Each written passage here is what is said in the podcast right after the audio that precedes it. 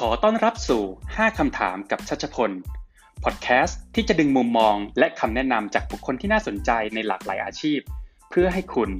สามารถนำไปใช้พัฒนาตัวเองได้จริง ผ่าน 5 คำถาม ภายในเวลา 10 นาที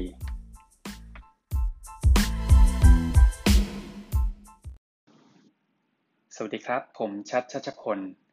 แขกรับเชิญของผมในวันนี้คือคุณนนท์อัครประเสริฐกุล แต่รู้จักกันในนามของดรนนท์กล้าจน เพราะเป็นคนที่มีหลักดำเนินชีวิตที่ไม่กลัวความจน จึงไม่เอาสุขภาพไปแลกเปลี่ยนกับเงิน หรือชื่อเสียง และใช้เวลาที่มีค่ากับสิ่งที่มีประโยชน์โดยไม่หวังผลตอบแทน ปัจจุบัน คุณนนท์ทำงานเป็นนักพัฒนาและสนับสนุนเศรษฐกิจดิจิทัลให้กับองค์การมหาชน ที่ไม่แสวงหาผลกำไรของประเทศไทย เพื่อมุ่งใช้เทคโนโลยี ในการสร้างชีวิตที่ดี มีคุณภาพ ลดความเหลื่อมล้ำของคนในสังคม และสร้างโอกาสในการสร้างรายได้ และสุขภาพที่ดีของคนในสังคมสมัยใหม่ของของประเทศไทย เวลาว่างของคุณนนท์คุณนนท์ชอบอ่านหนังสือทุกประเภท ยกเว้นวรรณกรรม ขี่จักรยานระยะกลาง และนั่งรถไฟ และสอนดีไซน์ thinking ให้กับผู้สนใจทุกระดับ คุณนนท์จบการศึกษาปริญญาตรีเกียรตินิยมอันดับหนึ่งหลักสูตรสถาปัตยกรรมศาสตร์บัณฑิต จากสถาบันเทคโนโลยีพระจอมเกล้าเจ้าคุณทหารลาดกระบัง ปริญญาโท Master of Science in Architecture Studies in History จาก Massachusetts Institute of Technology หรือ MIT ปริญญาโท Master of Philosophy in Modern Chinese Studies จากมหาวิทยาลัยออกซฟอร์ด ปริญญาโทและปริญญาเอก ด้านมนุษยวิทยาจากมหาวิทยาลัยฮาร์วาร์ด ผมรู้จักกับนนท์มา 16 ปีแล้วนะครับ ก็เจอกันครั้งแรกตอนที่ทำงานเป็น liaison ให้กับนักเรียนที่มาแข่งขันฟิสิกส์โอลิมปิกระดับเอเชียแปซิฟิกหรือ APHO ครั้งที่ 4 ซึ่งตอนนั้นประเทศไทยเป็นเจ้าภาพ และนี่คือ 5คำถามที่ผมถามคุณนนท์ครับ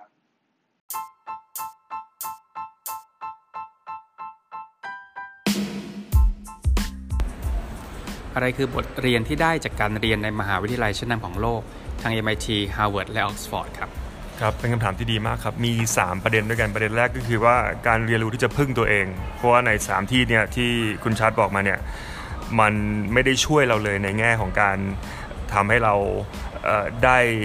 เรียนรู้อะไรผ่านมุมมองของอาจารย์นะฮะแปลง่ายๆก็คือว่าไม่เหมือนเมืองไทยที่ว่าอาจารย์บางทีเอาเหมือนกับเอาช้อนป้อนความรู้ให้กับเราที่นั่นเนี่ยเราต้องอ่านเอง เรียนรู้เองแล้วก็พึ่งตัวเอง ถ้าเจ็บปวดแค่ไหนเพราะว่าเรียนอะไรไม่รู้เรื่องก็ต้องก็ต้องปลอบใจตัวเอง แล้วก็แล้วก็ใช้ตัวเองเนี่ยเป็นที่พึ่งเพื่อจะเดินหน้าต่อไปนะฮะ อันที่สองเนี่ยก็จะเป็นอะไรที่มัน positive ขึ้นมาหน่อยคือเรื่องของการทำให้เราได้ได้เข้าใจว่าความรู้นี่มันมีเยอะเหลือเกิน แล้วว่ามันมันมันมันเป็นสิ่งที่เราอยากจะเสาะหาไปเรื่อย ๆ ให้มันเป็นแทบจะเรียกว่าเป็นเป็นความหมายของชีวิตเลยด้วยซ้ำไปเพราะสมัยก่อนมองว่าความรู้เป็นสิ่งที่วิชาหนึ่งก็จะมีความรู้อยู่ชุดหนึ่งวิชาหนึ่งเป็นชุดหนึ่งแต่ว่าพออยู่ในสถาบันอย่าง 3 ที่นี้แล้วเนี่ยจะเห็นได้ชัดเลยว่าความรู้เนี่ยมันไม่ได้เป็นชุดที่แยก ผ่านเรื่องของศาสตร์วิชานะครับไอ้นักนักฟิสิกส์ก็อาจจะต้องไปเรียนสถาปัตย์เพื่อจะเข้าใจระบบความรู้ทางด้านกลศาสตร์ที่เกี่ยวข้องกับการออกแบบ ทางทางทางกลศาสตร์นะฮะนักนักสถาปัตย์จะต้องไปเข้าใจเรื่องของเคมี เพื่อจะเอาความรู้ด้านเคมีมาออกแบบมาออกมาออกแบบส่วนส่วนประกอบของตัวอาคารให้มันมีความน่าสนใจขึ้นคือ มันทำให้เรารู้สึกว่าความรู้เนี่ยมันมันเยอะแล้วเราอยากจะรู้เยอะขึ้นเรื่อยๆ เพื่อจะสร้างความหมายให้กับชีวิตตัวเอง อันที่สามก็คือว่ามันมีความไม่แน่นอนเยอะนะครับในในชีวิตนะครับเราวันนี้เราทำทำได้ดีพรุ่งนี้เราอาจจะทำไม่ได้ดีอย่างที่เราคิดก็ได้ดังนั้นแล้วเนี่ยมันทำให้เรารู้สึกว่ามันไม่มีอะไรโลกนี้เราที่มันเพอร์เฟกสมบูรณ์แบบ เราทำให้ทุกอย่างที่มันเกิดขึ้นในชีวิตเรามันดีขึ้นเรื่อยๆ ทุกวันนะครับเพราะว่าจริงๆแล้วสมบูรณ์แบบวันนี้พรุ่งนี้ก็อาจจะอาจจะไม่สมบูรณ์แบบก็ได้อย่างที่บอกเนี่ยมันทำให้เราเราเป็นคนอ่อนน้อมถ่อมตน แล้วก็เข้าใจว่าความสมบูรณ์แบบเนี่ยมันเป็นแค่มายาเท่านั้นเองเราจะได้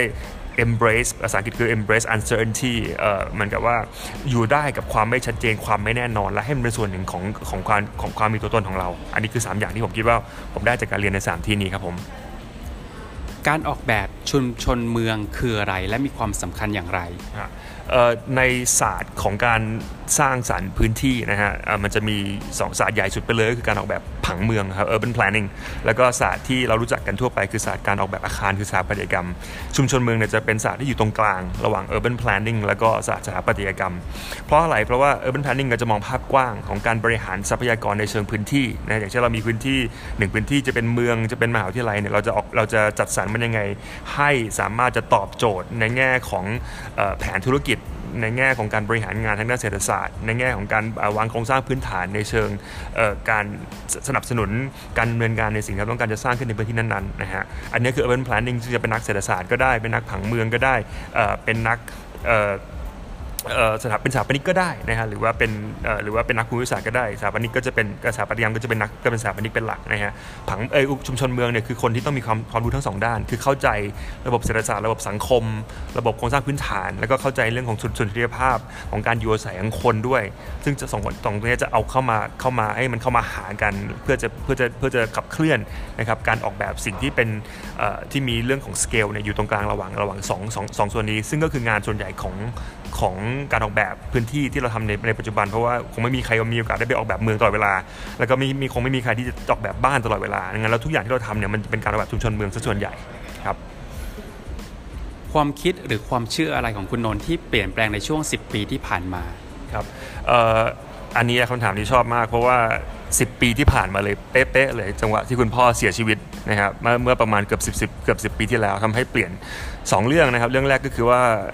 ความตายมันเกิดขึ้นเมื่อไหร่ก็ได้ เพราะคุณพ่อเนี่ยตายโดย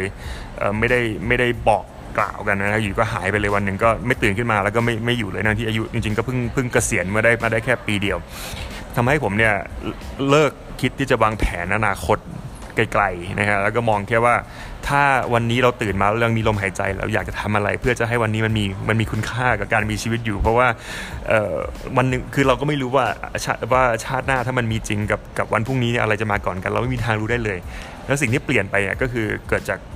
การเสียชีวิตของคุณพ่อนะครับทำให้ผมรู้สึกว่าอยากทำอะไรก็ทำนะครับ เพราะว่าความตายเนี่ยมันอาจจะอยู่แค่ แค่ข้างหน้านี้ก็ได้นะครับงั้นเราอยากทำอะไรอยากวันนั้นเนี่ยตื่นมามีลมหายใจอยู่ใช้ให้ให้มีคุณค่าที่สุดนะฮะเรื่องที่ 2 ก็คือจากก็จากเรื่องนี้แหละนะครับทำให้ผมเนี่ยเปลี่ยนตัวเองจากคนที่เคยเอาผลลัพธ์เป็นที่ตั้งเนี่ยมาเอาเรื่องของกระบวนการเป็นที่ตั้งนะครับคือไม่ได้ทำอะไรเพื่อจะหวังผลลัพธ์นะครับไม่ได้ทำสิ่งนี้เพื่อจะได้เงิน เพื่อจะได้เงินเดือนเพื่อจะได้รับปริญญานะครับไม่ได้เรียนเพื่อจะได้รับปริญญาเอกไม่ใช่ คือเรียนเพราะสนุก เพราะว่าเป็นกระบวนการที่มันทำให้เราเห็นถึงความหมายของชีวิต นะครับอยากทำงานอะไรเนี่ยไม่ใช่ว่าต้องการจะรอให้ถึงวันที่ 25 แล้วก็รองเงินเดือนออกทำเพราะว่าสิ่งนั้นเนี่ยมันให้ความรู้สึกที่ดีกับการเป็นอยู่ของเราในสังคมในโลกนี้นะครับคือเปลี่ยนจากคนที่เอาผลลัพธ์ที่ตั้งเนี่ยมาเป็นกระบวนการไปที่ตั้งนะครับคิดว่าทักษะอะไรเป็นทักษะที่สำคัญที่สุดในของคนทำงานในโลกยุคปัจจุบันครับครับ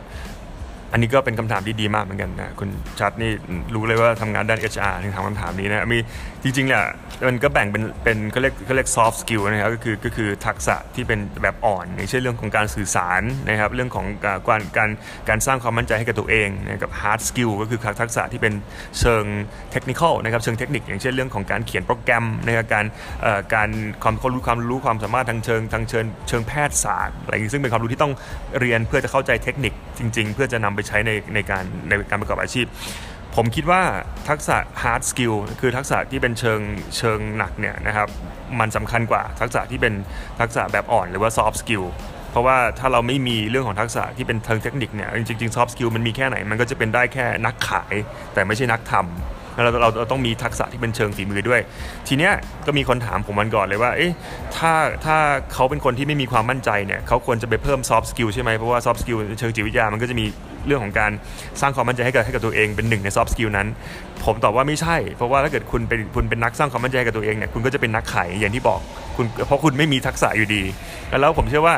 วิธีที่จะสร้างความมั่นใจให้กับตัวเองที่ดีที่สุดเนี่ยก็คือการทำให้ทำตัวเองให้มีทักษะ นะครับทักษะสิ่งที่ตัวเองคิดว่าสังคม หรือว่าตลาดต้องการไม่ว่าจะเป็นเรื่องของด้านดิจิทัลเทคโนโลยีในปัจจุบันนะฮะหรือว่าเรื่องเรื่องของการการแนวความคิดทางเชิงออกแบบดีไซน์ทิงกิ้งนะฮะหรือว่าเป็นเป็นด้านของการให้บริการที่มันเกี่ยวข้องกับการธุรกิจการเกษตร อะไรก็ตามทีที่เรารู้สึกว่าเป็นสิ่งที่เราชอบทำและมันเป็นทักษะที่เราต้องเรียนเชิงเทคนิคเนี่ยทำตรงนั้นให้ดี พอดีแล้วเนี่ยความมั่นใจมันจะมาเองโดยที่ไม่ต้องไปไปไปเสริมในในเรื่องของการมีทักษะแบบแบบอ่อนในเรื่องเรื่องของความมั่นใจในเรื่องการการสื่อสารมันจะมาของมันเอง แล้วมันจะมาแบบดีด้วยคือไม่ได้มาแบบว่าเราเป็นเซลล์แค่ขายของได้ แต่ไม่ได้ไม่ดีไม่ดีฝีมือจริง มันจะมา เพราะว่ามันเป็นสิ่งที่เราเป็น และทำให้เรามีความรู้แล้วก็ความสามารถและความมั่นใจจริง ๆ ในการทำสิ่งที่เราจะออกไปทำให้กับสังคม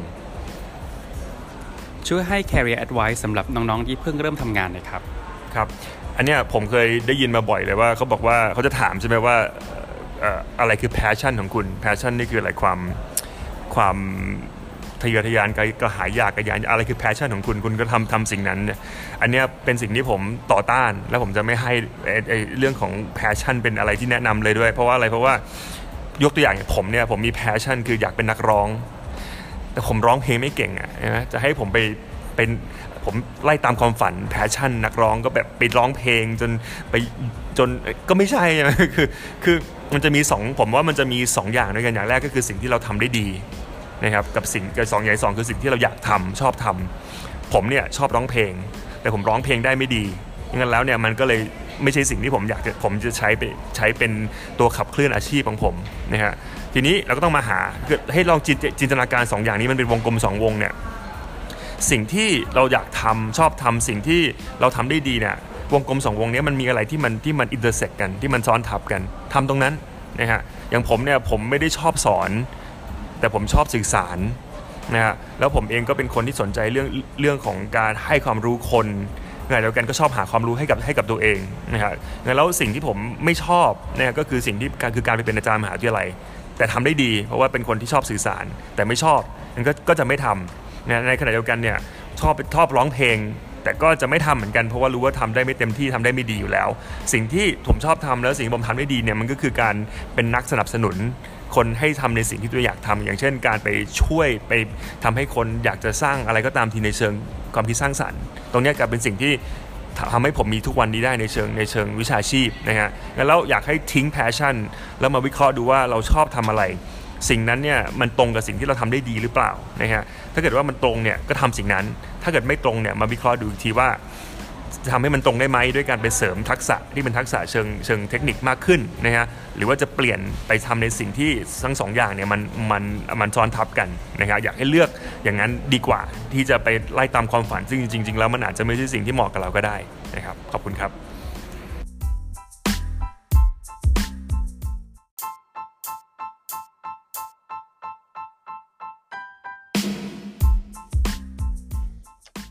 ขอบคุณที่สนใจติดตามรับฟัง 5 คำถามกับชัชพล